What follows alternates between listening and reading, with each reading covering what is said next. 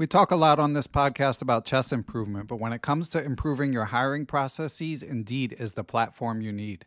Indeed has over 350 million global monthly visitors, and it has a matching engine that helps you find quality work candidates fast. You can use Indeed for scheduling, screening, and messaging so you can connect with your candidates faster. And Indeed doesn't just help you hire faster. 93% of employers agree that Indeed delivers the highest quality matches compared to other job sites, according to a recent Indeed survey. Years ago, when I was running a chess teaching business, I found it hard to find good help, and I had to go through a lot of back and forth to even screen potential candidates. Indeed allows you to do those things efficiently in one place. Indeed's matching engine is constantly learning from your preferences, so the more you use Indeed for hiring, the better it gets. Join more than 3.5 million businesses worldwide that use Indeed to hire great talent fast. And listeners of Perpetual Chess will get a $75 sponsored job credit to get your jobs more visibility if you go to Indeed.com slash chess. Just go to Indeed.com slash chess right now, and you'll be supporting our show by saying you heard about Indeed on this podcast. Indeed.com slash chess. Terms and conditions apply. Need to hire? You need Indeed. This episode is brought to you by Visit Williamsburg. In Williamsburg, Virginia, there's never too much of a good thing. Whether you're a foodie, a golfer, a history buff, a shopaholic, an outdoor enthusiast, or a thrill seeker, you'll find what you came for here and more. So ask yourself, what is it you want? Discover Williamsburg and plan your trip at visitwilliamsburg.com. When you need mealtime inspiration, it's worth shopping Kroger, where you'll find over 30,000 mouthwatering choices that excite your inner foodie. And no matter what tasty choice you make, you'll enjoy our everyday low prices, plus extra ways to save, like digital coupons worth over $600 each week. You can also save up to $1 off per gallon at the pump with fuel points. More savings and more inspiring flavors make shopping Kroger worth it every time. Kroger, fresh for everyone. Fuel restrictions apply. Hello, everyone. I am Ben Johnson, and this is the Perpetual Chess Podcast. Perpetual Chess is a weekly interview show where top chess players, authors, content creators, and accomplished amateurs discuss their careers and share stories and chess improvement tips. Perpetual Chess is a part of the Blue Wire Podcast Network, and we'd like to give special thanks to our presenting chess education sponsor, Chessable.com. For more information about the show, you can go to perpetualchesspod.com. But without further ado, let's get to the show. Listeners, we've got a fun interview with international master, author, and trainer Dean Ippolito coming your way momentarily. But first, I needed to issue a minor correction for something that I say in the conversation with Dean. It's about 11 minutes in. I was referring to a prior episode where I interviewed rating expert Dr. Mark Glickman about how rating scales have changed and how they could be changed. And I referred to him as Mark Ginsburg, who actually is an international master in chess, but a separate person. So if you want to check out that interview in addition to this one, that's episode 249. But just wanted to correct myself on that unfortunate mistake. And the other thing is, since I'm recording this intro anyway, you guys know I'm going to remind you to make sure you're subscribed to the Perpetual Chess Link Fest. It is a free weekly email newsletter Substack where I just round up the best chess links and send them to your way with little fanfare. Um, speaking of little fanfare, let's get you to the interview with International Master Dean Ippolito. Here we go. Hello, everyone, and welcome back to Perpetual Chess. We are here with someone I have known for something like 30 years, which is uh, mildly disturbing to think about, but he is quite an accomplished uh, chess player and trainer, more importantly, an author as well. He was the six time New Jersey state champion who has recently relocated to Charlotte, North Carolina, which of course is quickly becoming one of the chess capitals of the United States and of the world. He won 13 national championships as a scholastic player, countless more as a coach. He's still an active player to this day, recently competed in one of the invitational norm tournaments in Charlotte, followed by the US Masters down there. So he and I will be discussing the ter- current competitive landscape. He is also out with a new book with new in chess books called Tricks, Tactics, and Tips in the Chess Opening Practical Lessons for Ambitious Improvers. I've been checking it out, and it is a good choice both for scholastic players and for ambitious players rated below, say, 1500. Uh, really enjoyed checking it out. So without further ado, let's welcome International Master Dean Ippolito to the show. Welcome, Dean. Thanks a lot, Ben. And it's nice to be able to talk to someone who's also uh, kind of from our generation and still involved with with chess after all these decades. Yeah, you're making me feel old, but as to quote the great Ben Finegold, the, the truth hurts. so, so Dean, so, Dean, here we're recording on December 1st, and both you and I were playing in tournaments. So, I thought we could talk about the chess tournament competitive landscape generally, but I wanted to start with what hopefully isn't too touchy a subject, which is your rating graph. Um, yes. Yours, of course, looks better than mine, um, but nonetheless, you've had your ups and downs. I mean, it, one thing I've always admired about you is, unlike a lot of players from our generation, especially you're a dad like me, uh, mm-hmm. you end up competing less, but you're always playing a ton. But you've had lots of uh, you know, you got close to 2,600 USCF in 2014, achieving a peak at 36, and then went all the way down close to 2,400, and now you're kind of in the middle around 2,500. So, with all you've been through, Dean, all the top players you've played, does does your rating still is it still something you fixate on, or would you say you've moved past that? What do you think? I, I try not to focus on it. This is one of the things I tell my students all the time: is if you're if you're focusing on the the rating sometimes you're going to be happy, sometimes you're going to be upset. Um, but if you focus on trying to do the things you need to do to get better, the, the rating's going to come. So, um, so it, it's still though it, it is it's always hard to not focus on it. And um, one of the things that I try to tell not just like scholastic players, but also like adult players that are getting discouraged because I've been really discouraged the last I don't know 15 years. You see a lot of ups and downs, and the main thing is that the rating isn't what it was 20 years ago. Like if you have someone who's 1900 now and who's an adult and they were 2000 20 years ago and they're like upset and thinking about quitting, 1900 is not the same. It's just that there's a lot of rating deflation and the kids are able to get so much better so quickly that it's really discouraging. Um, so, so for me personally, yeah, was there was uh, probably a peak in about 2010 when I was almost 2,500 FIDE, and then within a couple years it went down to 2,330. And it's it's doesn't have to do with age. It has to do with one, the there's there's real deflation, uh, and two, when you're not doing something all the time, you're gonna have you're gonna have problems. Like it's not the the times of Botvinnik where you could just have a regular job and then play for the world championship and win. That's like completely gone. You have to. You could be Einstein if you're not studying all the time, you're gonna get you're gonna get worse. And so for anybody, especially adult players, you have to be doing some kind of tactics training every day. I kind of thought that it was possible to make up for it just by trying really hard during the games, and you can make up for a lot that way, but but not everything. You have to do a lot of the work beforehand, and and like it starts with kind of realizing that just try not to concentrate on the rating because it's it's completely different. Everybody's good now, and you're going to be playing kids that are 1800 and might be 2400 in two years. So just try to focus on improving, doing some tactics training, and putting a lot of effort in during the games, and and not on the ratings because it's very easy to get discouraged if you do. Yeah, obviously good advice. And as as you saw in my tournament, I started mm-hmm. 0 and 3 and the the way I lost in the third game was just disgusting. I couldn't blame, you know, kids being underrated, just played terrible. Um, so it was a dark moment for me. I'm sure you've had some dark moments. So uh, as someone who's who's put in all these hours and really stuck with chess, Dean, have there been times where you've thought about uh, just focusing on uh, training?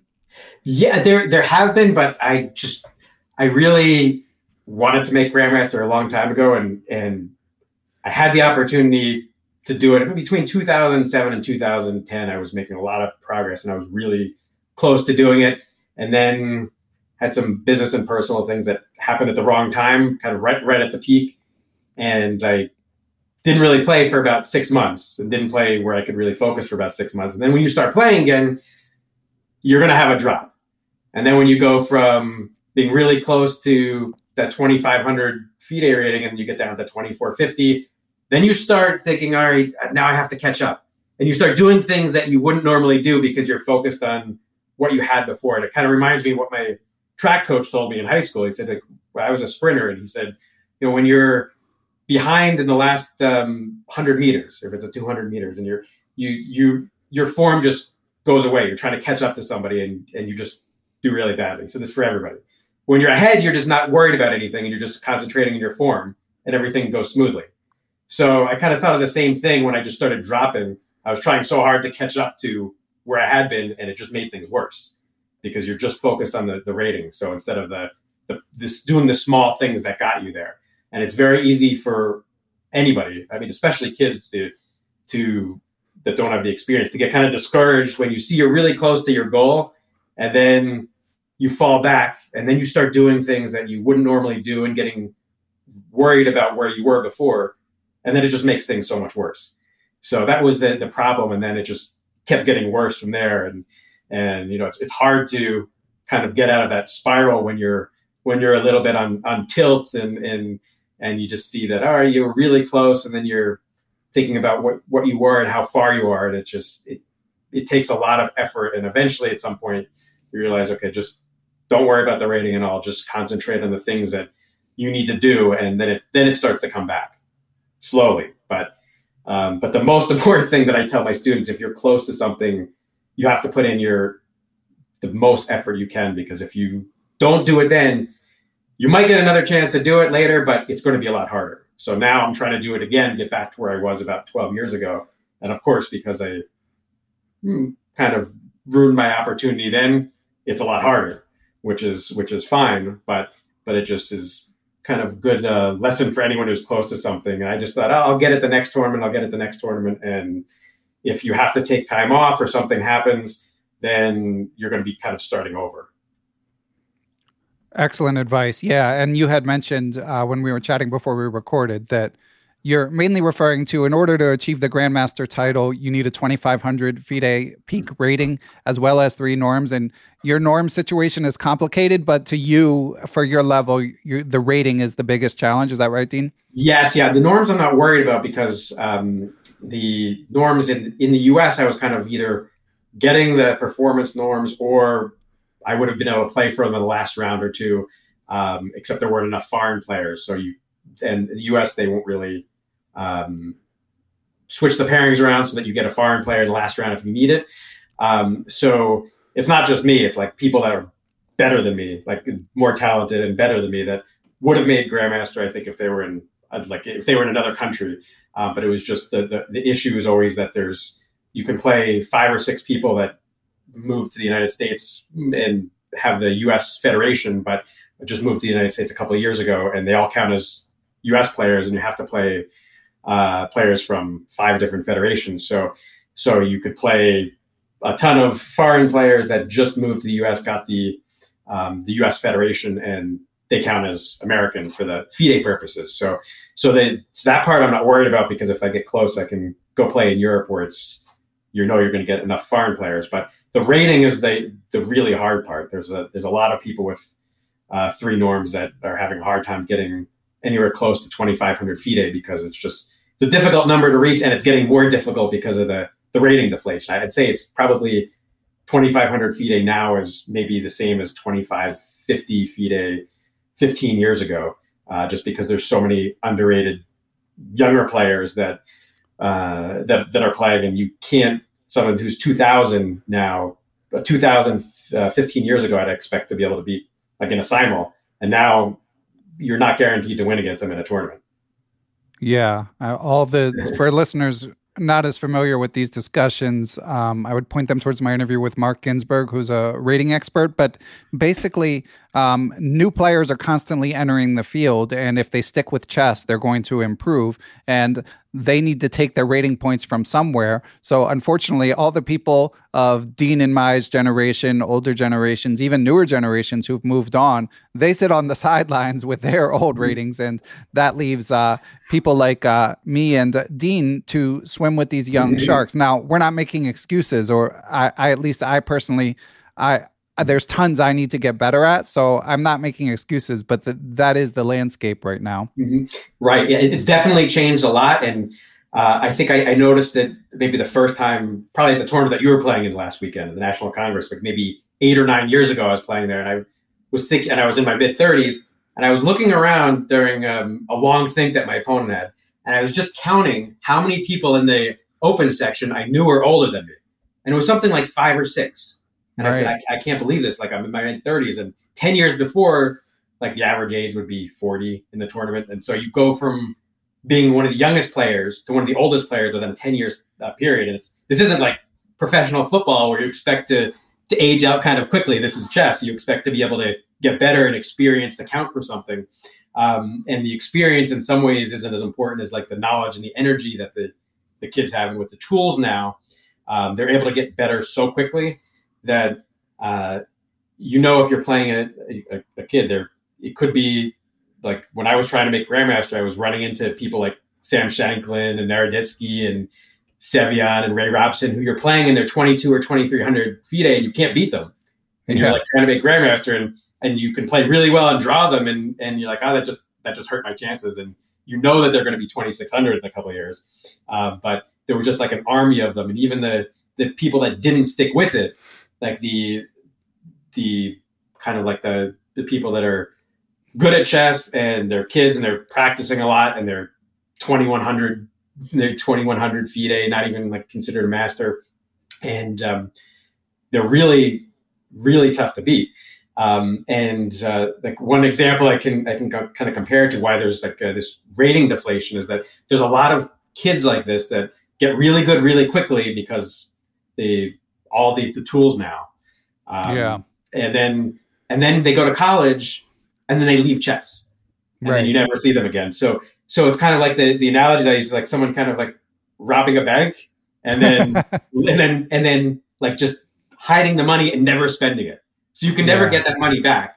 So like all the people they that the points were taken from, it's not. I mean, they're doing they're doing what what they should do is do the, the best they can, but they're so underrated, and they're just they're just beating people, taking all their points, and then the, everybody's getting the adults are getting discouraged. Like what's what's going on? And then when they when they're actually the rating that they should be, they're gone. So you can never get a chance to to take any of those points back. So and there's just like a like kind of an army of of uh, kids like that, and it's discouraged a lot of like like the older kind of weekend warrior players who you would see at tournaments 20 years ago 25 years ago you'd expect to like see them every weekend and now you you never see it and i have like a a story that kind of like that just parallels this at, at every level from my first academy that I opened 15 more than 15 years ago, and we mostly taught kids. We had some adult classes, but every Friday night I wanted to do something fun, so we did like a, a league night.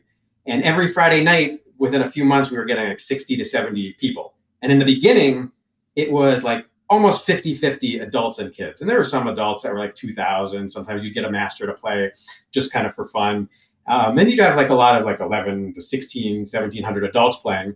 And then you'd have like all these kids that were also lower rated or same rating. And, and it was great. It was exactly what I wanted a, a club to be like. It was like 50, 50 adults. It was like a club and, um, and an academy.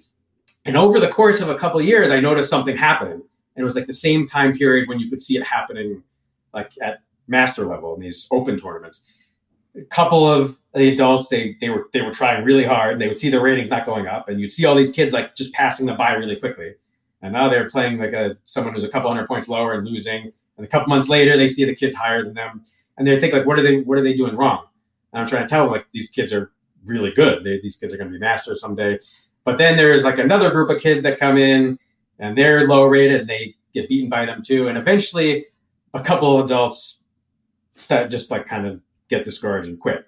So then every time there's a, a league night, if there are four a month, instead of playing two adults and two kids every every month, then the, the adults that are left are playing like three kids and one adult. And then that's making it kind of more discouraging for them. And there's like a, that just process keeps repeating and there's just attrition over a five year period. Like as, as hard as I tried, there was, it came, became like 80% kids and 20% adults. And, and the kids are able to get better much faster. And the adults see that and they think like something's wrong. And they think, oh, I'm trying really hard. Why am I not getting better? And, and you are getting better, but it's just, you don't see it in the rating because the kids are getting better so much faster. So yeah. it's it's discouraging for them, and, and it's it doesn't reflect like um, other things where you know if if you're like uh, I knew when I was on track, like all right, if I if you run like a an 11 9 100 meters and then you do 11 7, you know I'm getting you know you're getting better. But like at chest, if you're if you're 1100 and then a year later you're like 1100 still, you're like, well, I'm I'm, I'm trying. Why am I not getting better? You are getting better. It's just that other people are getting better faster because there are more kids playing.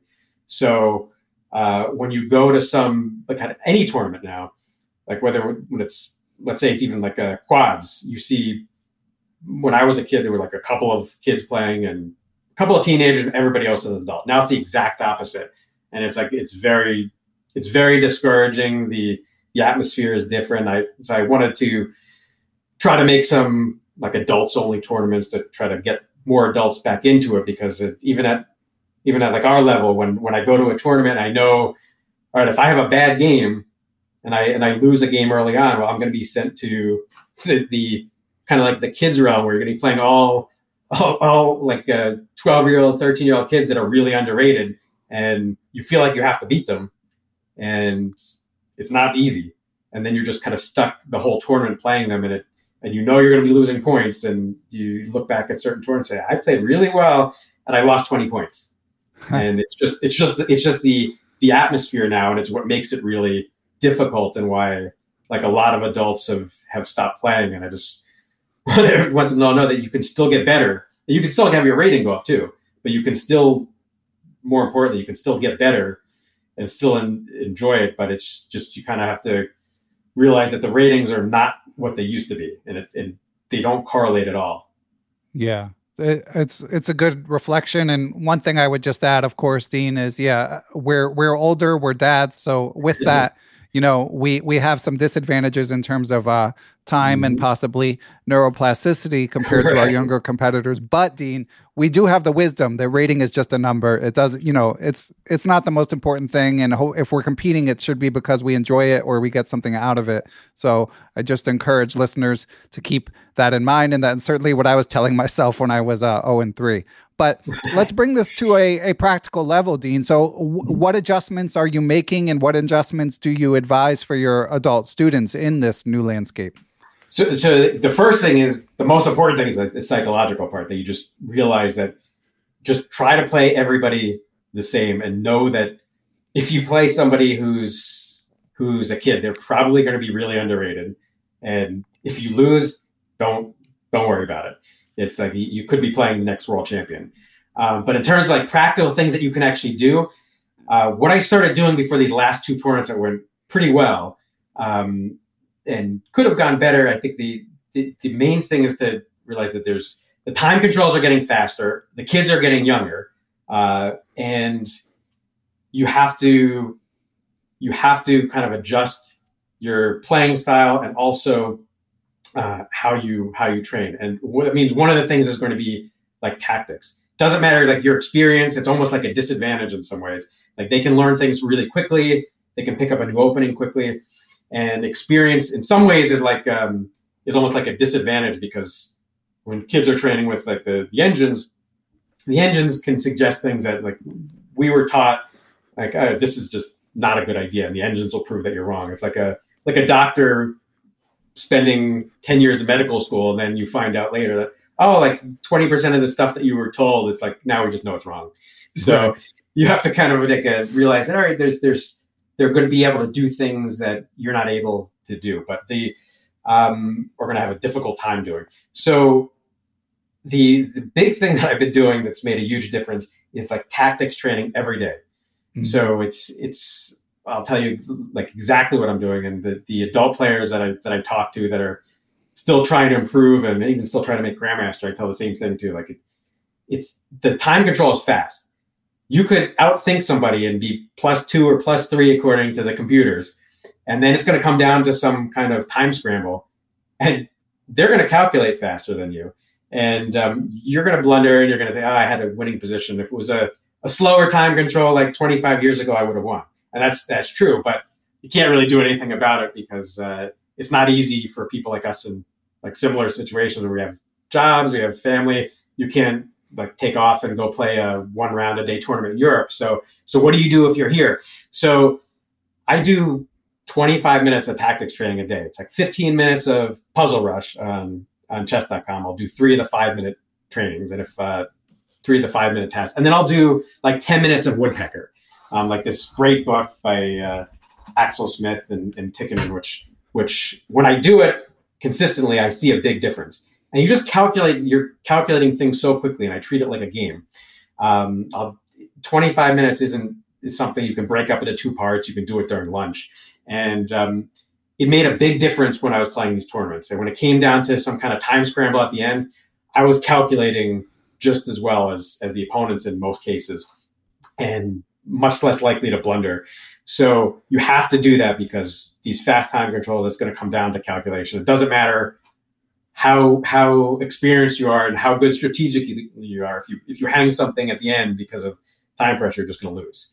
So and these kids are they're not they're they're really good defenders. They're not just going to go down now. They're they're going to defend until it comes to a time scramble and and if you're not checkmating them, you can you can lose in any position. So um, so you have to be really sharp tactically. The other thing that I just started I just started making myself do at these last two tournaments. I wanted to see how much of a difference it made. I just made myself stay at the board the entire mm-hmm. game. Yeah. So like the entire game, that the time it's not like a six hour game now. Even if you're playing a really long game, it might be four hours because the time controls are faster. And I just made myself sit there. And when my opponents were walking around, or if it was their move, I was trying to anticipate every everything that they could do. So I would calculate something or evaluate something and think, okay, what else can they do? And I was trying to figure out after the tournaments, like how much of a time difference that makes. I was thinking it probably makes about 20 minutes to half an hour on your clock that you're saving every game. So if they're walking around and you're not, and you're just sitting there thinking and trying to anticipate everything, you're you can you can be ready to make a move a lot faster. You won't be surprised by things, and um, occasionally it can it can um, backfire if you kind of get ready to pre-move. And I did blunder once by being ready with a move to try to keep my opponent in time pressure. But for the most part, uh, it really pays off, and and you have to like use the experience and like discipline that you have to kind of outwork your opponent at the board. So I remember when I was younger, I was like walking around too much, and so I see that even with like young grandmasters today, they're they're up from the board a lot, and, and if you stay there, you can make up for a lot just by just by trying to work harder. But it takes a lot of it takes a lot of discipline, but uh, you start to see you start to see progress um, really quickly if you do a little bit of tactics training uh, beforehand, a lot of work at the board, make yourself stay there, and like of course you have to stay up on openings, and there's some there's tools like like Chessable which makes such a big difference and makes it much easier to to memorize things, but um, it's it's a lot more work than than it was when you were a kid. You could just kind of I remember just uh, just walking around and and you know you, you you're not as disciplined. You go you go out and and do something social at night and then you try to play the next day and it's fine. Like now you can't do that. You have to be eating well, concentrating well at the board, and then resting during the games. Like there's not there's not much else you can do if you want if you want to have good results. And if you're in like your 20s or a teenager, you can still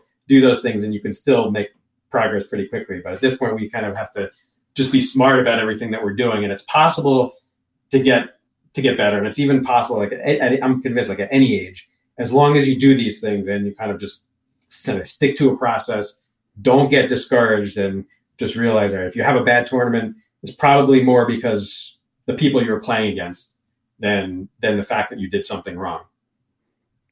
Excellent advice. Yeah, and and I'm following m- most of it. I have to say, I'm proud to say, mm-hmm. at least uh, as of the past couple months. But one thing I've noticed, Dean, because I I do the same thing. Like back back when you and I uh, used to see each other all the time at mm-hmm. tournaments.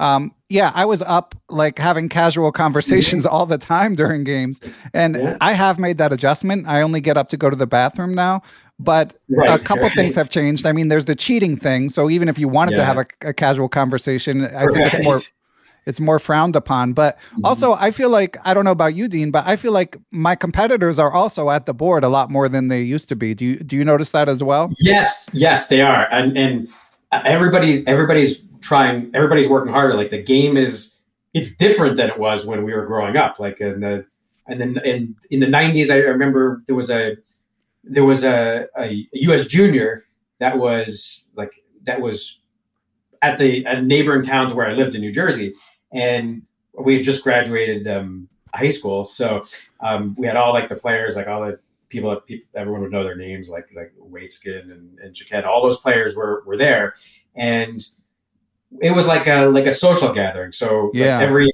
every night, like a like uh, my friends from from high school would come over, and we would all like we, we would just we would just relax and, and we'd watch a movie or something, and we'd go over to someone's house and play basketball, and almost all the players at the tournament would do that. Now it's completely different. Now the the the players they know they're they're going to go back, they're going to prepare, they're going to be really serious. There's like a very there's a really different kind of atmosphere. It's like it's less social, it's more it's more work intense. It rewards hard work, which is which is good in some way, but the downside is that is that it's very intense and it's it's um, it's it's a lot of pressure. You see, like everybody's very serious and they're not just talking to each other. They're they're at the board. They're concentrating, and you know the second the game ends, they're going back to their room, putting the game in the computer, checking with the engine, preparing for the next game, and that's it.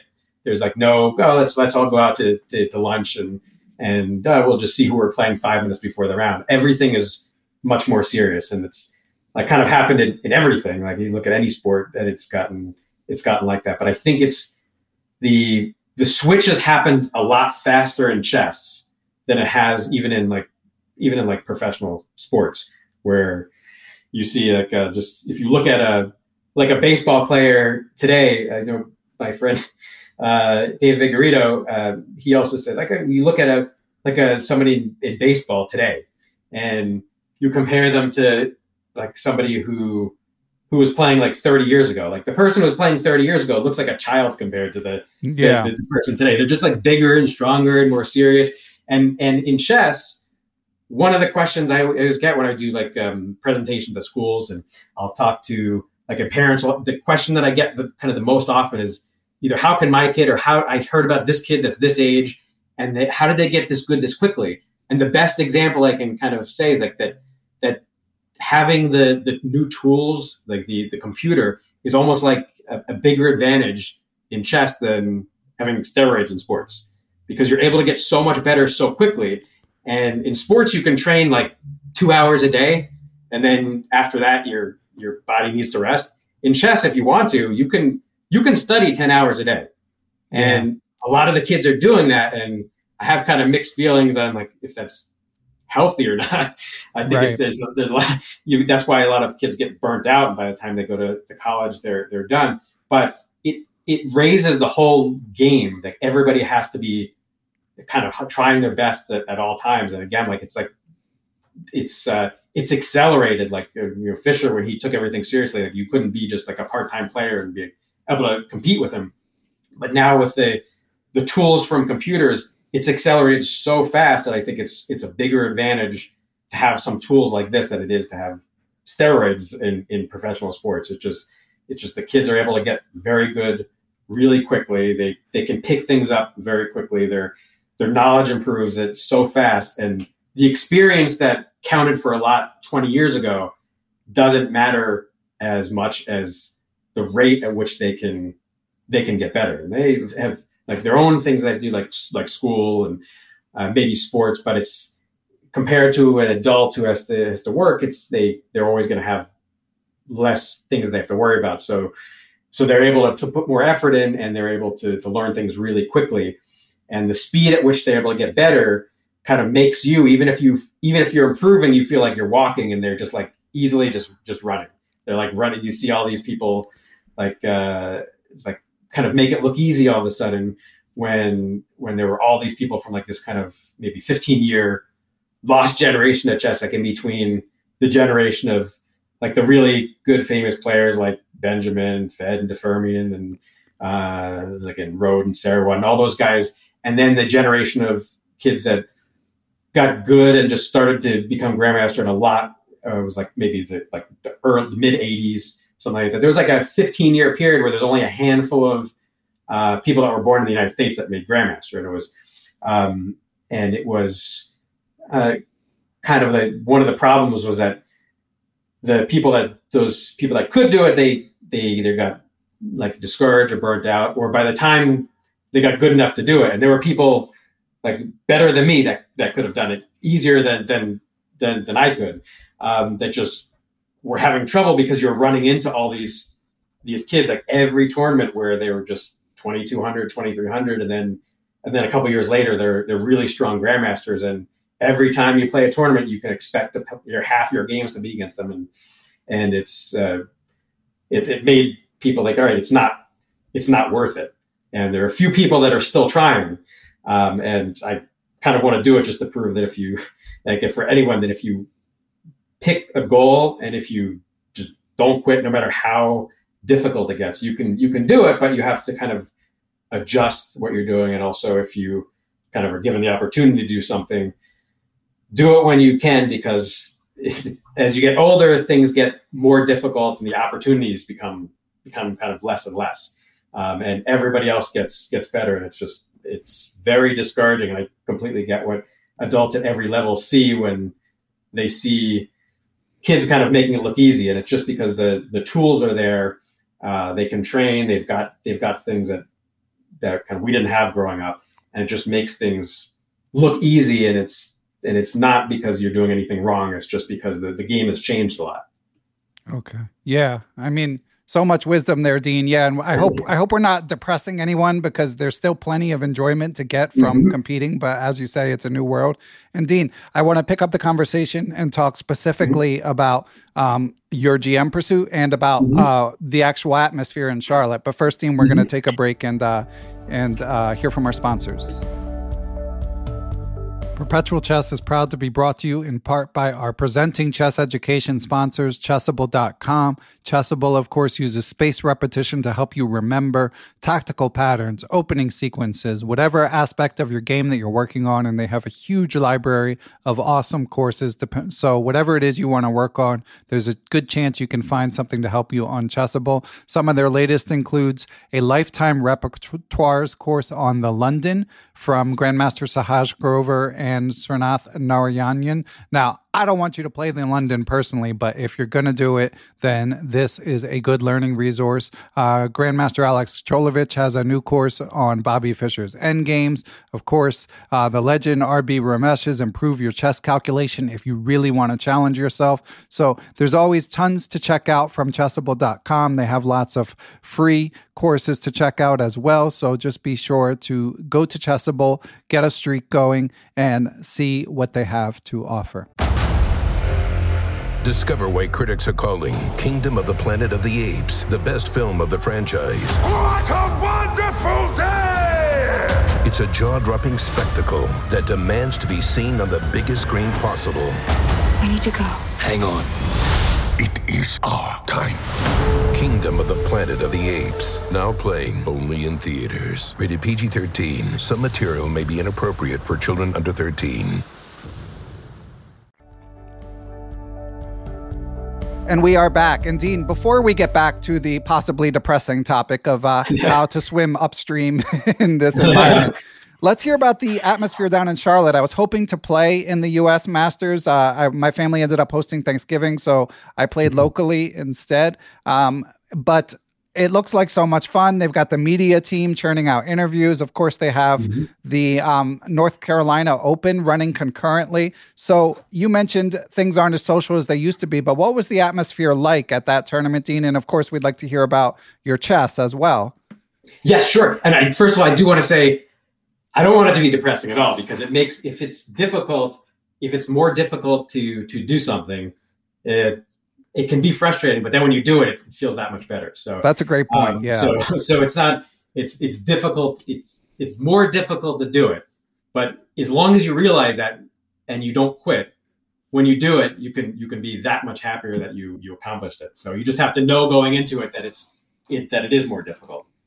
Um, well said. Yeah. So um, yeah, the, the atmosphere in Charlotte's great. So this is one of the, the things I wanted to do uh, when I was here. One of the big advantages is that there's a, there's a huge opportunity to play.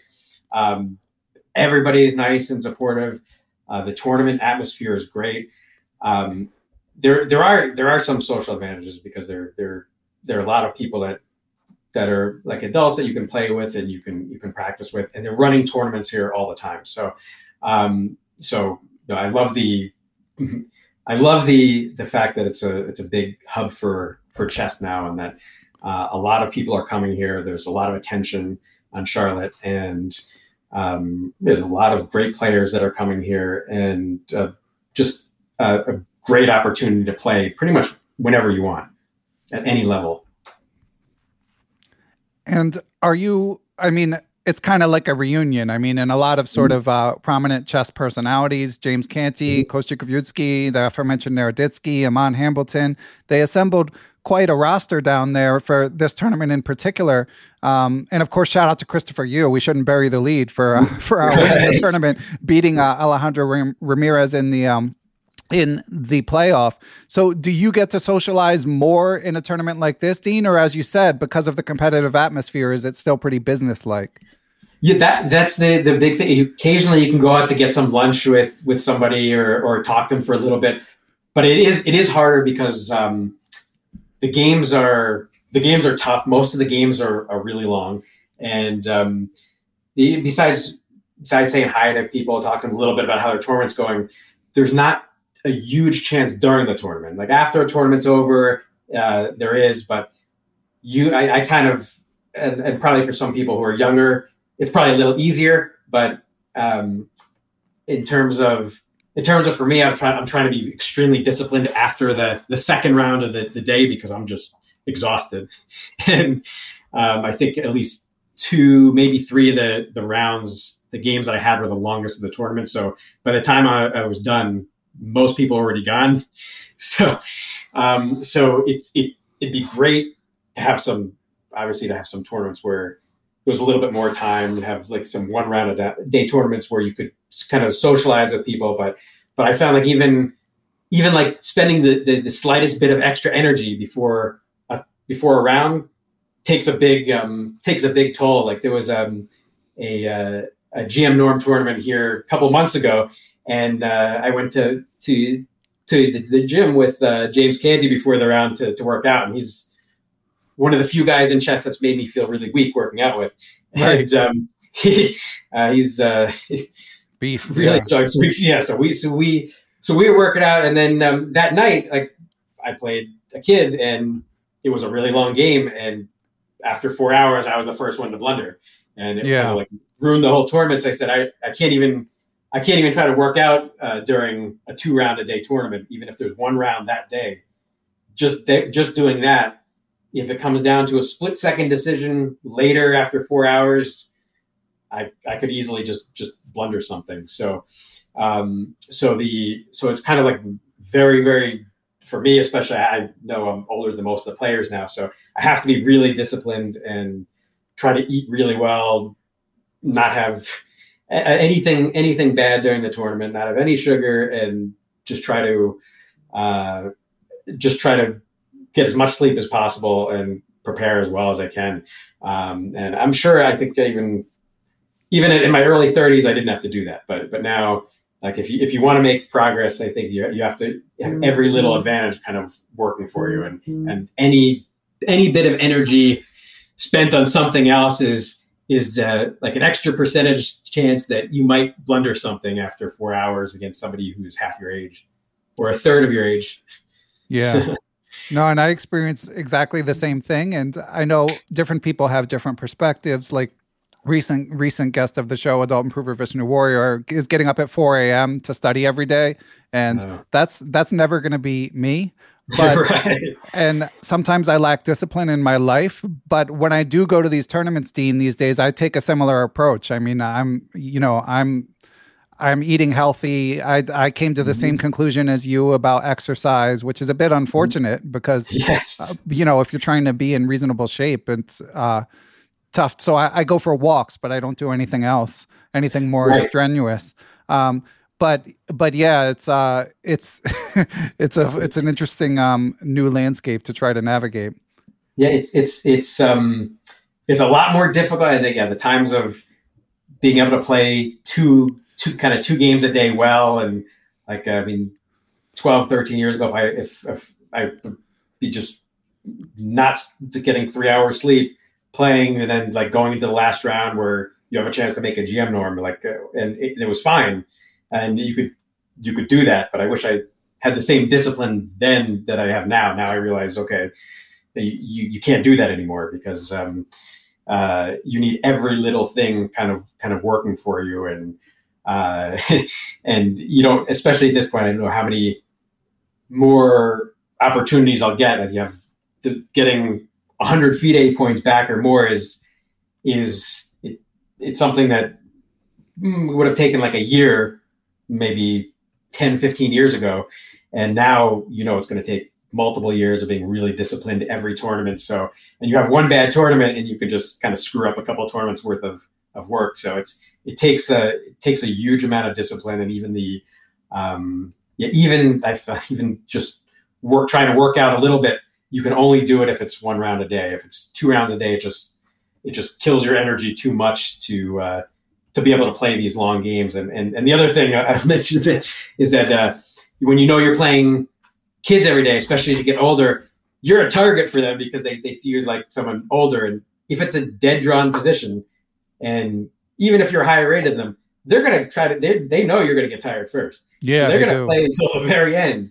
And before, like 10, 15 years ago, if you're playing someone who's like a strong grandmaster and better you, they'll offer you, they would offer you a draw. They know, okay, it's just a waste of energy to try. But the kids will burn every bit of energy out of you because they know that if, if someone's going to blunder, it's going to be you and they're not scared to most of them are not scared to, to, to play anything out now so it's so you kind of have to be ready for a fight every game whereas a decade or decade and a half ago if you were tired and you you wanted to just do something simple and make a draw you could do it against people that were that were like professionals and and higher rated than you if you uh if you if you if you really wanted to. But now it's it's uh, you, you have to be ready every game or you're going to run out of energy really quickly. And and if you don't lose that game the, the night game you're going to be exhausted for and you, you will blunder something i sure will so yeah.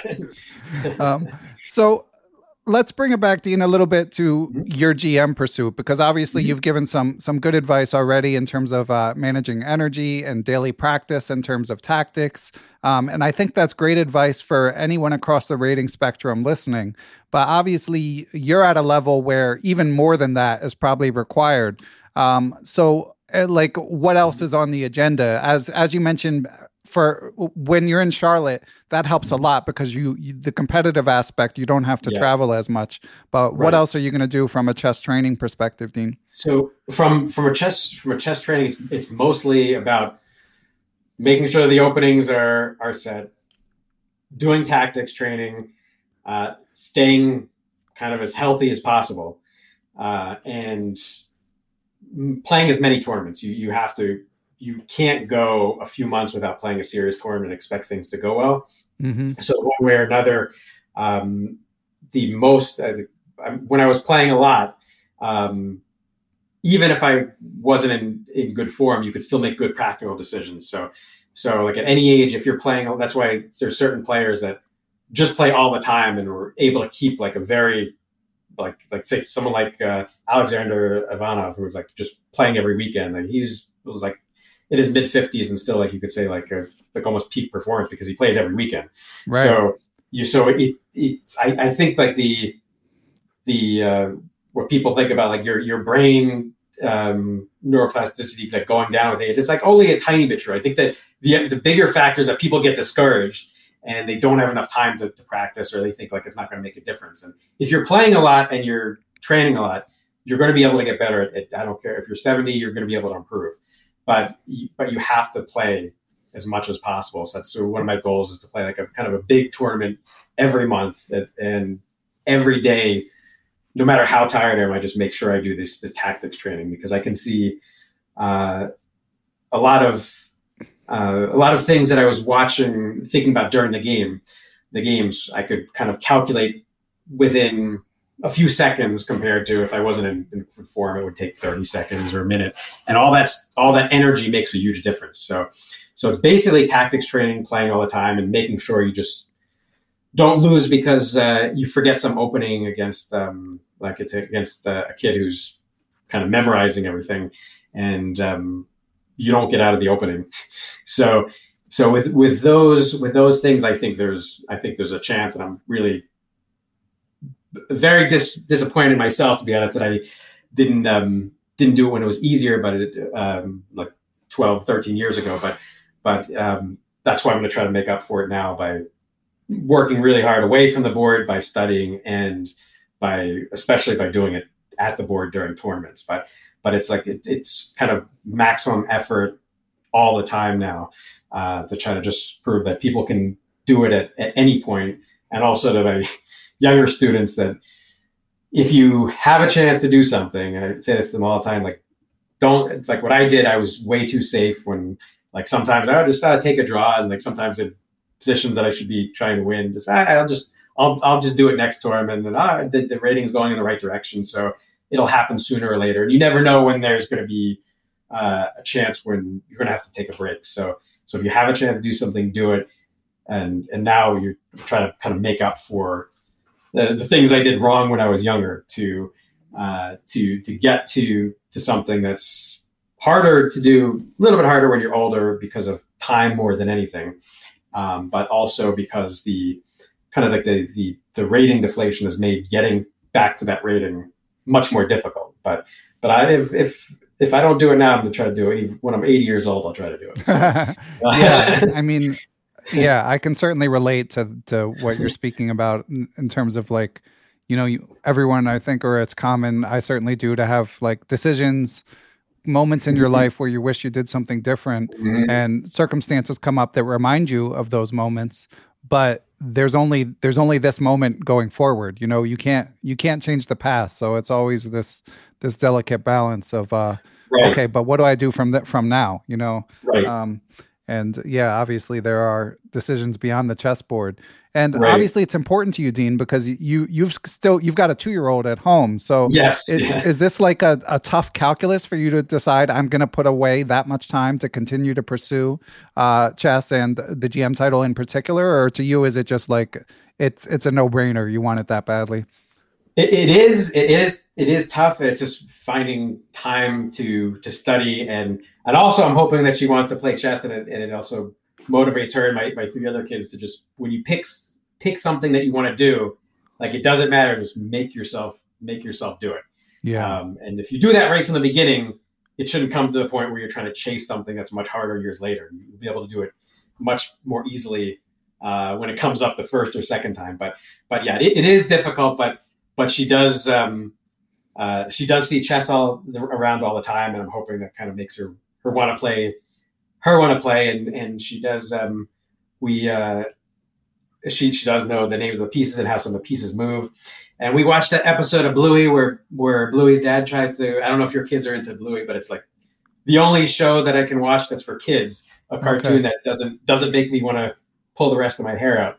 It's right. uh, it's it's it's funny for kids and adults, and they have like uh, that's our favorite show. And there's and there's an episode where the dad tries to teach the kids how to play chess. So um, so I try to keep chess around all the time so that she's really interested in doing it. And I'm hoping uh, to, to to get the, the this title out of the way soon enough so that if she gets interested in, in playing, I can kind of help coach her more too, um, and not be worried about kind of doing this uh, doing this myself.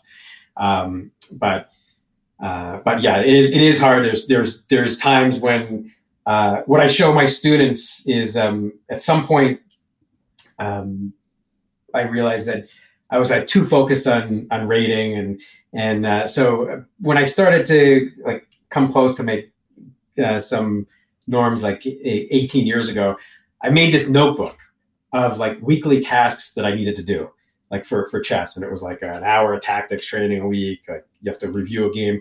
There was basically I said, how much time can you devote to chess every week, and you have to do it no matter what. You have to do it, and if you don't do it that week, it carries over to the next week. So I have this this notebook of what I thought was going to be like two or three years to make the title, and now it's like almost 18 years later, and I have like like week after week of of checking things off, and and um, there are some weeks where like you, you have a bad tournament and you're like, oh, I just I can't do it anymore, and you want to throw the thing out. It's like, I just just quit, and it's like you put too much into it. You can't do it at this point. Like it's um, you just have to keep trying, and uh, and it will happen if you just concentrate on doing the work that needs to be done. and not on like the the actual the actual rating because um, that's that's something that's you can have good tournaments and bad tournaments and some of the tournaments I have now where I gain a few points like these, these games are great. Like if I played this way 15 years ago that that would have been a GM norm. But you're playing people who are, are really good. But you're slowly making progress and getting back to the same spot where things were a dozen years ago.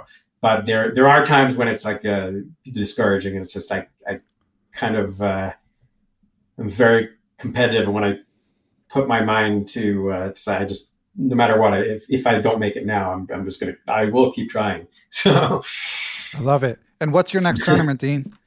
so I think the um it's there may be something during the the, the, the holiday break. There's a couple things I'm looking at. If not um, probably the, the North Carolina um, Open in middle January is probably going to be the next one, um, and I'm just trying to make uh, make a point to look up as many FIDE tournaments as uh, FIDE rated tournaments as possible because you have to get the the rating back and um, and I, I, also try to make a point of not going too long without playing. So so I was like the the most important thing I could say to anybody at any level is just if you can play two tournaments a month, you're going to get better whether or not you see the results. But but for me, yeah, it's it's going to be as many of these um, FIDE rated tournaments I can play in the area, and then maybe some other things. Um, maybe later in the year, maybe some other bigger tournaments, uh, like in some other major tournaments, like in Las Vegas.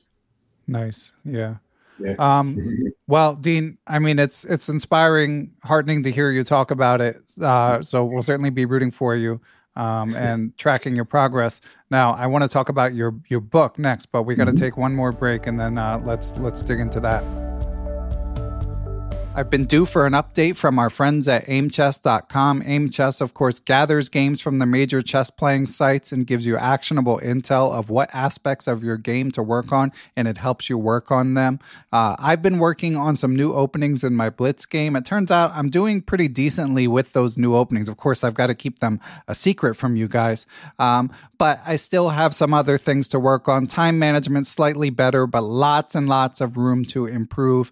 Uh, I also need to work on advantage capitalization and resourcefulness. On the other hand, my end games are doing well and my openings are doing well overall. So if you're looking for that kind of insight as well as puzzles of tactics that you missed and chances to practice positions you didn't convert, then try out aimchess.com. If you do so, please use the code perpetual30 at aimchess.com. The link is also in the show description.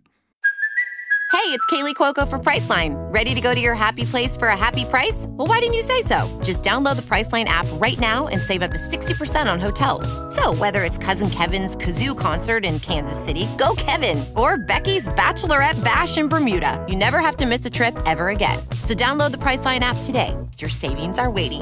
Go to your happy place for a happy price. Go to your happy price, Priceline.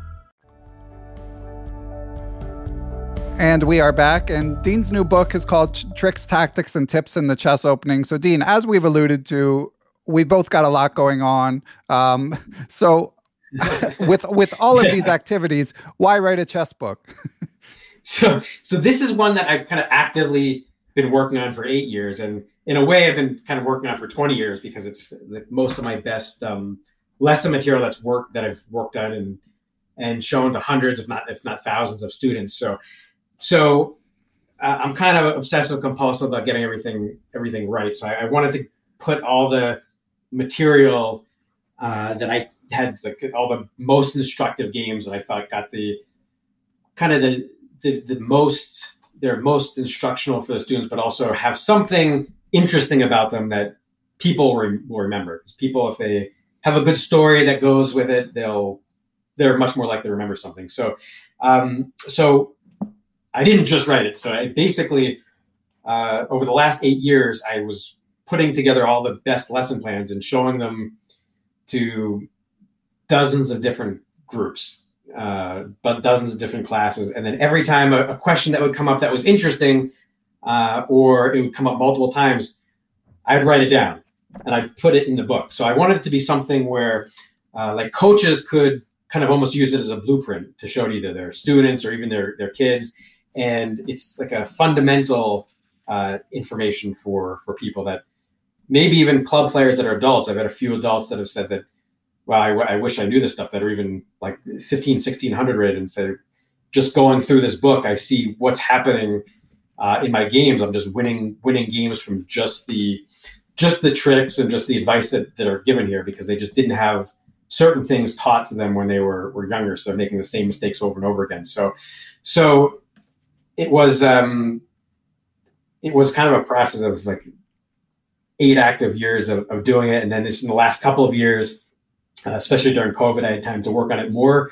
Uh, and I just wanted to get all the, the details down, like where, where a coach could just go into a, a class and kind of show this, uh, like step by step, the most common things that are going to happen in the opening, the most common things, the most common traps that people are going to fall into.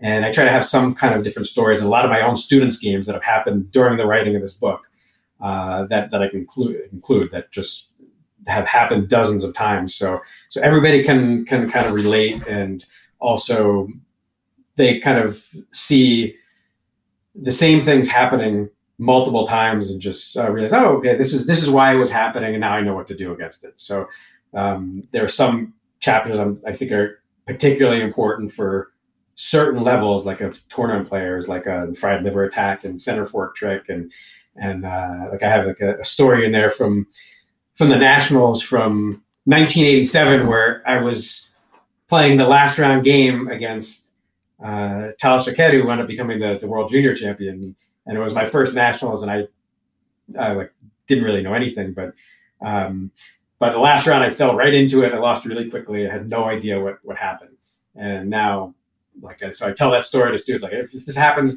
don't worry, this will happen to you multiple times before you start remembering it. Um, and once once they realize the things that are likely to happen and ways to avoid them, they're able to get like the the kind of the easy things out of the way, so they're not just losing games quickly, um, and they're able to kind of get more out of their their games later because they're playing full games and not just losing over and over again for the same reason. Yeah, it's it's quite quite a good like you say it's great for scholastic players. Obviously a, a great choice for um, coaches as well because uh, you've been in the trenches coaching for all these years. And as you say this is some of your your best material.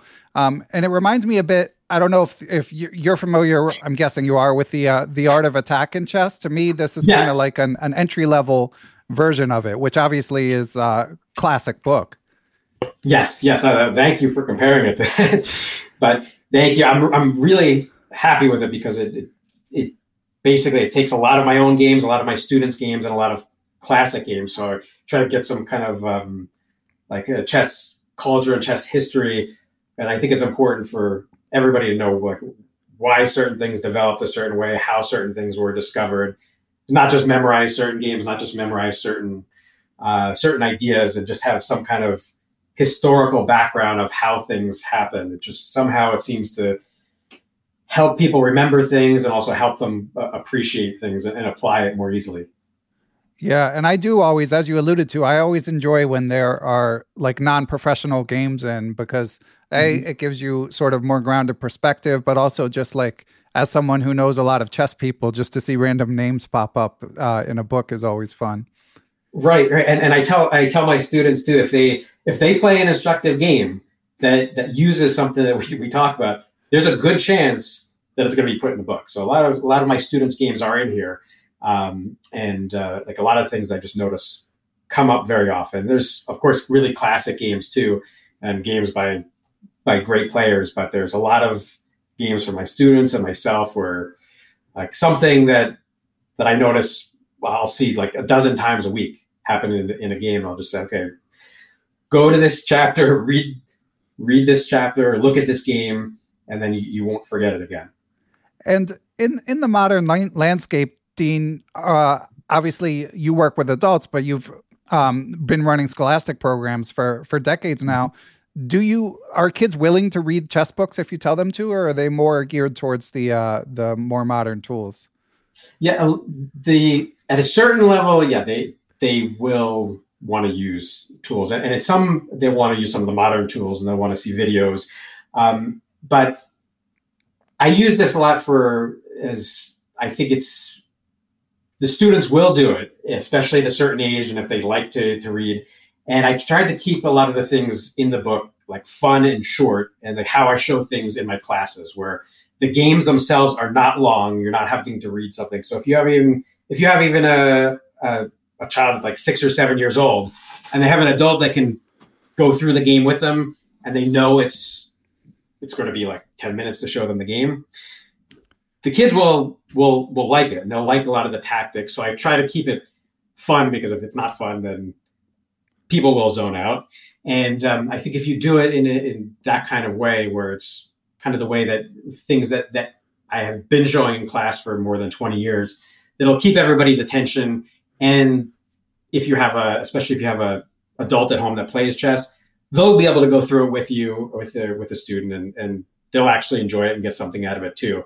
Um, but I stay away from any game that I couldn't show in a classroom setting in like 20, 25 minutes. Okay. So it's all supposed to be just like very, very quick, get to the point, remember the idea, remember the pattern. And uh, if there's a, a fun story that goes along with it, then then they're much more likely to remember the game as well. Yeah. Um, and we should say it's available in New in Chess Reader. Um, uh, I'm a I enjoy their ebook app, and of course you can get it in physical book, and I believe in Kindle. But Dean, um, so you're not sure yet if it's going to be on Chessable? Is that the status? Yes. Yes, I'm hoping to find out this in the next couple months if that's going to be turned into a, a Chessable course. Um, hopefully, hopefully it will be because it's um, basically the like exactly what I've been doing in the in the school programs for more than than 20 years to um, think all the the material that I taught myself and that I gave to um, teachers that were teaching for me, like for every really important topic that comes up in the in the opening. And originally, I planned on this being like a all-encompassing book of the most common traps that happen at at all stages of the game, but we kind of decided we're going to split it up into opening, middle game, and end game because it's just there's just too much material. So uh, in a few months too, I'm hoping to start work on a middle game book with the most wow. common themes like like castling opposite sides, the Greek gift, all the most instructive and kind of most historically important games too for like all the uh, the themes that people can expect in the middle game. And again, the games being relatively short so that people of any level, any age can kind of enjoy it and get through it without feeling overwhelmed. Sounds good. Um, just a couple more topics, Dean. Uh, I know this has been long, but you've got a lifetime of chess wisdom, and one one topic you're unusually well versed in is uh, opening and running chess clubs, for better or for worse, yes. scholastic academies. Yes, uh, yes. So you revealed your stock advice when someone asks you uh, to about it um, to me before we recorded. But could you repeat it for our audience? If someone says, yes. "Hey, Dean, I'm thinking about opening a chess club," what do you tell them? Yes, my I've talked more people out of it than I have talked into it because um, a lot of people, especially if they're masters, they think, "Okay, it's easy. You set up a chess club, and then." Uh, you just you have classes and it's great for everybody and you do this on the side and, and I, like, if you if this isn't going to be something you're going to be able to devote full time to you're going to have a lot of problems so it's it's a especially getting going it's more than a full time job to to advertise to get students um, to, uh, to to to handle kind of all the the administrative work and red tape that goes along with it. And uh, a lot of people have tried to do it kind of part time and have lost the lost a lot of lost a lot of money on it, lost a lot of time, and been really disappointed. It can be done, but you kind of have to do it for the right reasons, and it has to be uh, like full time. And I didn't even try to do it myself until I had about forty schools where uh, that we were teaching in, and so I kind of had if things went wrong, I still had 40 schools that to, to rely on. But and I started it very small, the first one, um, just to make sure that it worked well, and it did. And then the second one was was bigger, and and um, I went all pretty much all the way through COVID. But then you you see like um, things can can happen that you don't don't anticipate, and like some like um, pandemic can happen, and like what what happened during COVID with um, uh, basically not just me, but almost everybody else that I know that had a chess academy. Basically, you were you were paying full rent in a store that you couldn't legally operate. So if you're going to do it, you have to set everything up the right way and know that it's a full time job, especially for the first year, where you're going to have to. Um, even if you have like a reputation out there and you know you're going to have certain students that are there, you're going to have to advertise. You're going to have to be there all the time. You're going to have to be following up, and and it's not going to be something where you can just open up and like, okay, this is going to be some extra um, part-time job for me where I'm going to be able to make extra money. If if that's the attitude, you're going to lose. You're going to lose a lot of money. So it so it does take a huge amount of work. And like I said, I've talked more people out of it just because I don't don't want to see people going broke. Um, uh, like having a physical location is always risky, and in certain areas it's riskier than others. So um, you have to make sure that you have everything lined up and are prepared to work really hard uh, for at least the first year or two just to get kind of a base your base established um, and then then it can work really well and you can provide a lot of good education a good atmosphere for for students but uh, it takes it takes a lot and you can't just have some title or even uh, like a like a reputation for being a good coach and expect it to work well unless you're going to put a lot of effort in up front. Yeah, it's good advice. And to be clear, Dean, um, we're talking about opening a physical space, not yes. like becoming an instructor and being in a, a, lot of schools. I think it's relatively low barriers to entry, especially if you have a good reputation and you do good work. Um, but yeah, once you're paying rent, uh, it definitely it yeah. raises the degree of difficulty significantly. Yes, yes. And there were a lot of fun things I wanted to do. Um, like I, I, wanted to see what as when I was a kid that I thought were missing, and I wanted to kind of incorporate that into a club. So it was like more because I loved it. I didn't expect that part to do as well as let's say the, the schools, and it, and it did do well. Um, but there's always things that can come up, and it took like you had to really love teaching and love kind of um, the kind of almost like the business aspect of having a physical location and if it's something that you're going to do like at nights after after you have your other job, it's you're going to get yourself into into a lot of debt. So um, so it's great if people want to do it, but I've seen a lot of places close because um, you have to be good at a lot of different things and you have to put a lot of time in upfront. Yep. All the more respect to our friends down there in Charlotte that they're they're making yes, it happen. Yes. And and for listeners who want to hear more on the subject, um, I would direct them to my first interview, not the adult improver interview, but my first interview with FM Peter Giannatos, and also uh, my interview from way back in the archives with uh, Adam Weisbarth of uh, Silver Knights.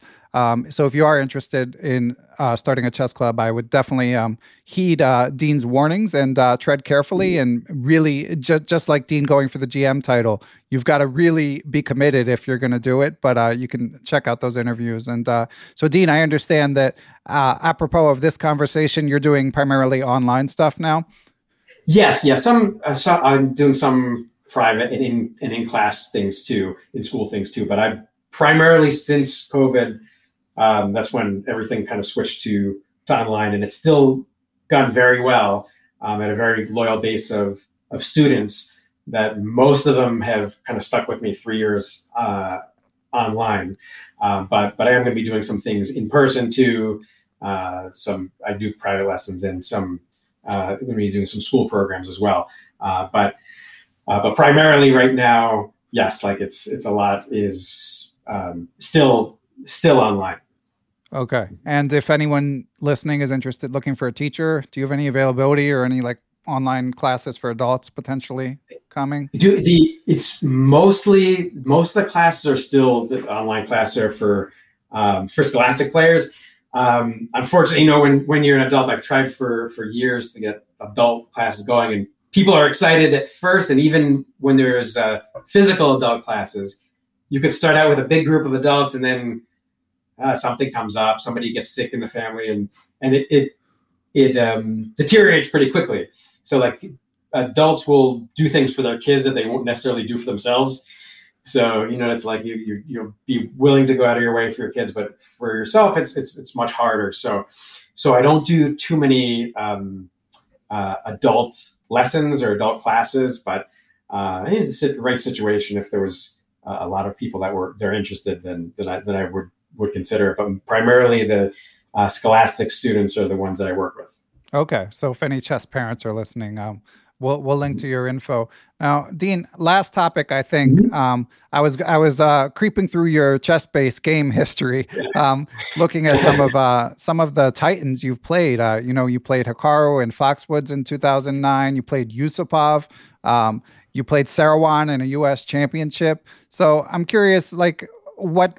And obviously, you've got all these titles as well, all these um, national championships and such. What are your sort of uh, most treasured memories from from all these years uh, battling? I, th- I think uh, there were some some games that uh, themselves were kind of like my best my best memories of uh, some some games where they were you know were just just fun and you beat someone who's really famous um, uh, and um, a lot of it is like the uh, like the fun parts outside of actually playing like uh, we when we when we were younger and always to, to, to do fun things in between the games. But in terms of like specific games like some of the most memorable ones like the um, probably my favorite one was for the first round of the, the Rilton Cup in 2017 uh, against Sasikiran, who um, kind of had beaten me in a tournament in in uh, in England in 1998 when we were like relatively similar in strength. We were both like young IMs, like almost the same rating, and then. Uh, within a couple of years, he was playing Kasparov, and I was like teaching.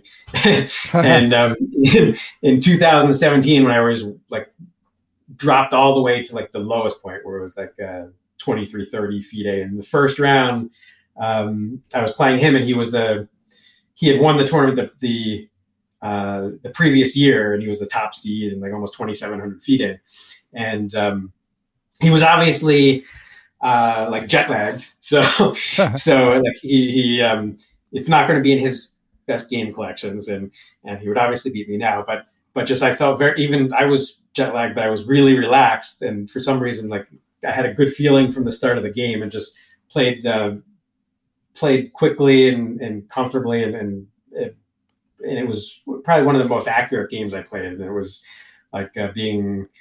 Um, it was being commented on by Ulf Andersson, who Oh wow! like like the great, and he was saying like some of the the, the nicest things I ever heard. I so so I said, all right, this this uh, if if someone like that can can say good things about how you're playing, and then then it's then it's a good sign that I don't have to quit. so it's, so so it, it was it's it, that tournament started out well, and then it, it, it as the it, each round got worse and worse. But the, the first game made like a good impression that you can still like if you can still play a game like that, you you know that there's still like um, there's still a chance to to improve. And then I kind of started being a little more serious again after that because I realized I still still had in me to, to play with some some top players, but but there are some some yeah obviously like a lot of uh, games that make a, like a big impression where you feel like you you you turned a corner and like the like the other one that I'll, I'll, I'll mention that was like one of my, my favorite games was from the and you, you might have been I don't remember if you were at that tournament. Um, I know like a lot of our group was was at the tournament, like the 1997 New York Open. In the first round, uh, I played against Morozevich and wow! and won again. Like he was like yeah, that was like uh, within I don't know That was a like year peak- before. Yeah, yes, yeah, that was that was like Yeah. fun. Yeah, he was like you know, within a year he'd be number three in the world, and and again like if he if he played me as if he was playing like uh, Shirov or someone like that, then he he would have just been more accurate at a certain point. But because it was the first round, he was playing someone who was like 300 something points higher rated. You get a little in the first round, you can. We've been on both sides of this, where you're the higher player or you're the lower player, and you know accidents can happen when you're playing someone who's better than their rating, and when you're not totally taking them seriously, or your brain isn't totally in the tournament yet. So I'm sure after that he like won a bunch of games in the row. In the last round, he was playing for first place, but but in the first round, that game was like like the the, the start of the the first I am norm that I got, and then um, and then I I started to get better very quickly um, right after that. But you can see like certain there's certain games and kind of everyone's career it's like that's like the starting point where I started to get serious and like then you knew you were going to be you were going to gain a couple hundred points within within a few years. But like in terms of from Master and Beyond, those are like two two games that kind of stand out. Rightfully so. That's uh, impressive stuff. And and the Ro- Rilton Cups in Stockholm, I believe. Um, what about in terms of chess travels, Dean? I mean, what have been your your favorite places that you've gotten to play? Oh, the the uh, Gibraltar was great. Um, I haven't gotten there in. Uh, I've only been there once, but that was a, a really fun tournament. Um, there's uh, the Rilton Cup is great. That was that's like one of the ones that um, also makes kind of you feel like you can have like a little bit of a social atmosphere and then still play a serious game the next day. Um, the like one of the most interesting places was like the the World Junior was in India in 1998, and wow. Irina Krush was the U.S. representative, and she did really well that year. She got third, and I was the U.S. representative for the uh, for the the the boys side. I didn't do that well, but you but it turns out about half the players that I played that year, like within within a year, wound up being really strong grandmasters. So again, you never know, like if you're if you're playing people who are going to be really good. So don't be uh, disappointed in that result. But the but the the experience itself um, in, in, in India there was was great. So there's a lot of um, there are a lot of places like I still miss um, like the the tournaments that they used to have in, in Groningen and oh, in, in the in like late nineties. Those were I don't think you I don't think No, I just to, Greg had some stories. Greg Shahade had yeah, some stories yeah. from there.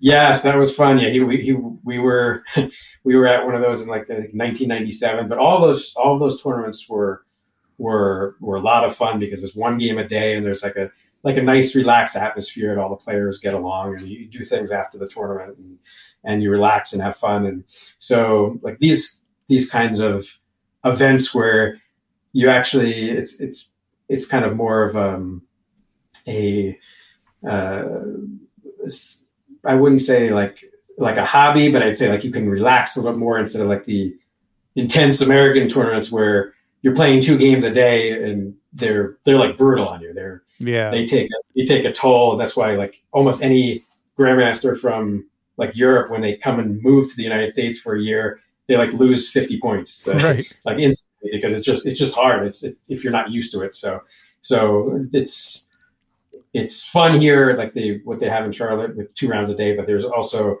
something we said I, I do like the the the tournaments, like the like the cultural atmosphere in, in a lot of the like the European tournaments where uh, you get to you get to do some other things and see like the the see see the city, and then you're playing for four hours, but you get to do other things and just kind of unwind. Yeah, yeah, it's a the, the, I more civilized for sure. um, yes, yes, yeah, yeah. and all right, Dean, mm-hmm. going to put you on the spot for one more question. Sure. Who, who is the most impressive player you've ever analyzed with? Oh wow, um, boy, I'm sure.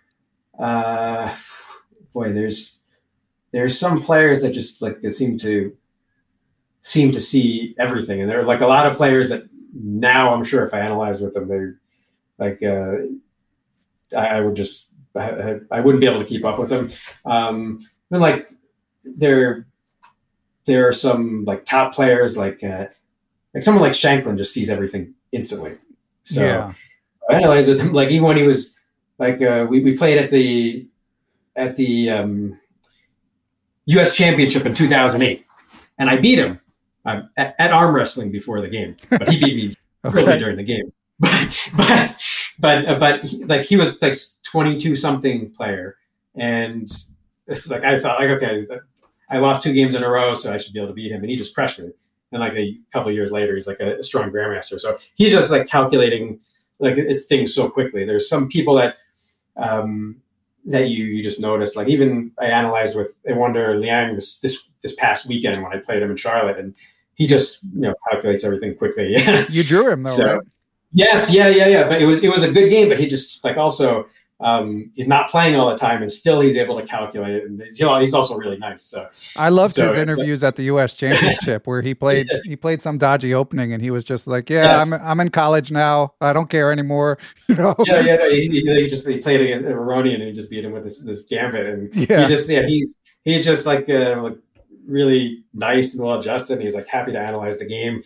So, um, but there's just there's there's all these players that I think uh, you can kind of tell based on like a like a couple minutes of, of analysis, and uh, even like uh, obviously I played Nakamura a ton of times when he was, especially when he was younger, and like when he would like mention variations after the game, or if he would see a game and he would just be calculate, he would just mention to you after, like, uh, yeah, what what happens if this and that, and I would mention something like, and I and and he would just like he would just think, it oh yeah, and I was, and I like and yeah, the only reason I know that is because I looked at it with the computer, and he's like thinking, figuring this out. right. So, so, like, yeah, I didn't actually figure this line out. I just put the game on the computer afterwards, and he would ask about something, then see it instantly. So there's, there's like a lot of these, like even like like Caruana, I played at the U.S. Open when he was like uh, thir- like 13, and I remember telling him, um, so I beat him then, but he was like maybe 2400, but um, it was like just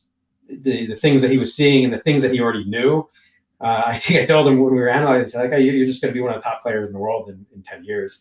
Um, and uh, it was like literally 10 years to the month that he had that, that tournament at um, uh, Sinquefield Cup where he, he won seven games in a row. Yeah. And it was, it was crazy what he was seeing when he was 13 and, and, uh, and had to work really hard and just, he already knew more than me. Right. Um, so, so, but yeah, we analyzed probably for 40 minutes and you could just tell that, okay, this is going to be one of the top players in the world. Yeah, I mean, and so getting back to our earlier conversation, there is there is a beauty in that. You know, the passing of the torch. Like now, you have this memory from playing with a, a modern legend. Where if you'd quit, you know, you, you right. would never gotten that experience. Right, right, right. Yeah, it's still nice. I want to still be able to play these open tournaments in the U.S. to because uh, one of these, I'm sure. Uh, Caruana came close, but one of these players, at some point, you'll get a chance to beat them when they're young enough, and then they'll want to becoming a world champion. So yeah, for sure, they beat the world champion. So yeah. All right, well, Dean, this has been amazing. Anything else you wanted to, um, anything else you wanted to hit that I haven't asked you about? No, I think I think we covered we covered pretty much. Um, I mean, we covered pretty much everything, and um, yeah, one thing I did want to mention to to like to keep everything in a positive note as to why like just keep playing and don't don't give up. Like someone great like um Negi, who was one of the top Yeah, he was there ever. Charlotte. Yeah, he was he was, at, he was at the tournament, but like he's like he um he hasn't played in a while. So he also I was really impressed with. Him. He was really nice. I played him in 2008 when I was I think when I was trying to mm, when I was starting to get close to making the the GM norms and and we played in a, a tournament. He was already a strong grandmaster and had already been one of the youngest grandmasters in the world. And he was nice enough to go over the game with me. He just knew everything. Yeah. The, uh, and and then um, so then when he played here, it's obviously like one of the most talented players, and, and it's like one of the top grandmasters ever. And then he plays here, and like he starts out well, and then like starts starts drawing because it's everybody is good. It's hard to play even for someone who, if you wanted to, could be one of the top players in the world. He he doesn't play chess regularly now, it's it's hard to not be kind of flat unless you're playing all the time. It's hard to have a good tournament unless you're playing all the time. So even for for him, like it, so it doesn't matter. It doesn't matter who you are if you're not playing all the time and not doing some tactics training and really making an effort to improve. The the game is difficult now, so everybody's kind of working harder. So if you're prepared to work hard, you can still do it. But if you but if you're not, and then it's it's going to be difficult for anybody. And also, it's kind of hope if you play somebody who's really good and you know they haven't played for a while, you can kind of outwork them and outthink them because they're just out of practice. Yep. Yeah. Again, throwing it back to what we were discussing earlier, and and just for any listeners uh, not familiar, who we're discussing is uh, Grandmaster Parimarjan Negi. He was one of the top prodigies in the world and uh, then went to Stanford. He also wrote a couple great opening books for quality chess. But yeah, it was a pleasant surprise when I saw his name in uh, in the cross table. Yes, yeah, and see, he's like a hard worker. The opening books are great, and then but then if you're not actually doing something all the time, it's it's it's hard to it's hard to compete no matter how much you know. Yeah, yeah. Well, I think that's a good note to end on. Yeah, and I, I echo what you were saying about uh, not meaning to be discouraging. I mean, like like I was getting at what I was saying earlier, where like sometimes in life I can procrastinate and lack discipline, and now when I compete, I feel I feel I have to be disciplined, and I think that's a good mm-hmm. thing for me. Like um, the fact that I'm, you know, I'm I can get distracted by my phone, and when I compete in a tournament. Um, I'm not distracted by my phone. like just these little things like that to me, um, whether you know whether one achieves their goals or not, um, there's there's something grounding to me about uh, this form of competition, even if it's uh, more challenging than it used to be. I don't. Do you feel the same way, Dean? Yes, exactly. And, and I, I don't care like if you're what age you are. If you if you're all in and you and you want to make a plan to do it, you can do it you just have to you definitely can do it but you just have to to realize it's, going to be difficult. And there's going to be times when you get discouraged. And when you feel like you were close to something and then you're it's so far away but it doesn't mean you have to quit. And and just the main thing is to kind of concentrate on the the process and just have you have to be smart about everything um, and work really hard away from the board and work really hard at the board. Um, and if you do that and and you kind of stick to it and set yourself a goal and no matter what you just continue to do it. I mean for me now it's like 18 years since i made made this notebook and i if somebody told me i would have 100 pieces of paper on it that say that tell me a checklist of week by week that i'd still have it i would have said no you're nuts. Like this is going to happen in two or three years. So um, so you, you pick something no matter what happens you have some setbacks some things you can control some things you can't but you just you stick with it. At some point it will happen Okay. Well, Dean, like I said, we'll be rooting for you, and uh, yeah, I love the attitude. It'll be uh, wish you luck in uh, in your upcoming tournaments and and with everything else. Thank you so much, and thank you for having me, Ben. Oh, sure, Dean. And and if people want to reach you, your email address is on your website, right? I mean, I, yes, can... and it's just yeah, and it's also easy to remember. It's just Dean at deanofchess.com. Okay, perfect. All right, well, Dean, hopefully we cross paths IRL at one of these tournaments. But in the meantime, uh, happy holidays and uh, and good luck with everything. Thank you, you too, and I hope to see you in person soon too. Thanks to everyone who helps make Perpetual Chess possible. Big shout out to my producer, Matthew Passy. I'd also like to thank the Blue Wire Podcast Network, with whom we are proud to be affiliated. Be sure to follow us on social media Beneficial One on Twitter, at Perpetual Chess on Instagram, and or you can join the Perpetual Chess Facebook group. You can email me, ben at perpetualchesspod.com. And of course, last but not least, I'd like to give major thanks to the Perpetual Chess Patreon and PayPal supporters, those who choose to join that community based on their level of support can do things like submit questions for guests of the show, have access to live Zoom Q&A lectures with grandmasters who often have appeared on the show going over chess games, answering questions, stuff like that, and you can even get access to ad-free perpetual chess if that's your preference. So, but most of all, thanks to everyone for listening and we will catch you all on the next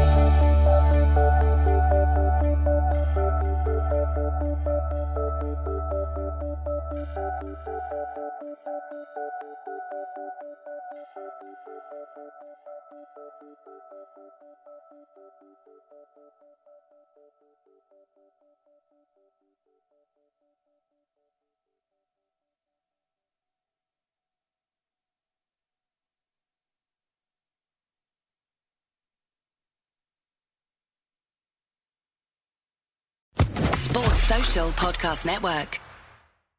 With the Lucky Land slots, you can get lucky just about anywhere. This is your captain speaking. Uh, we've got clear runway and the weather's fine, but we're just going to circle up here a while and uh, get lucky.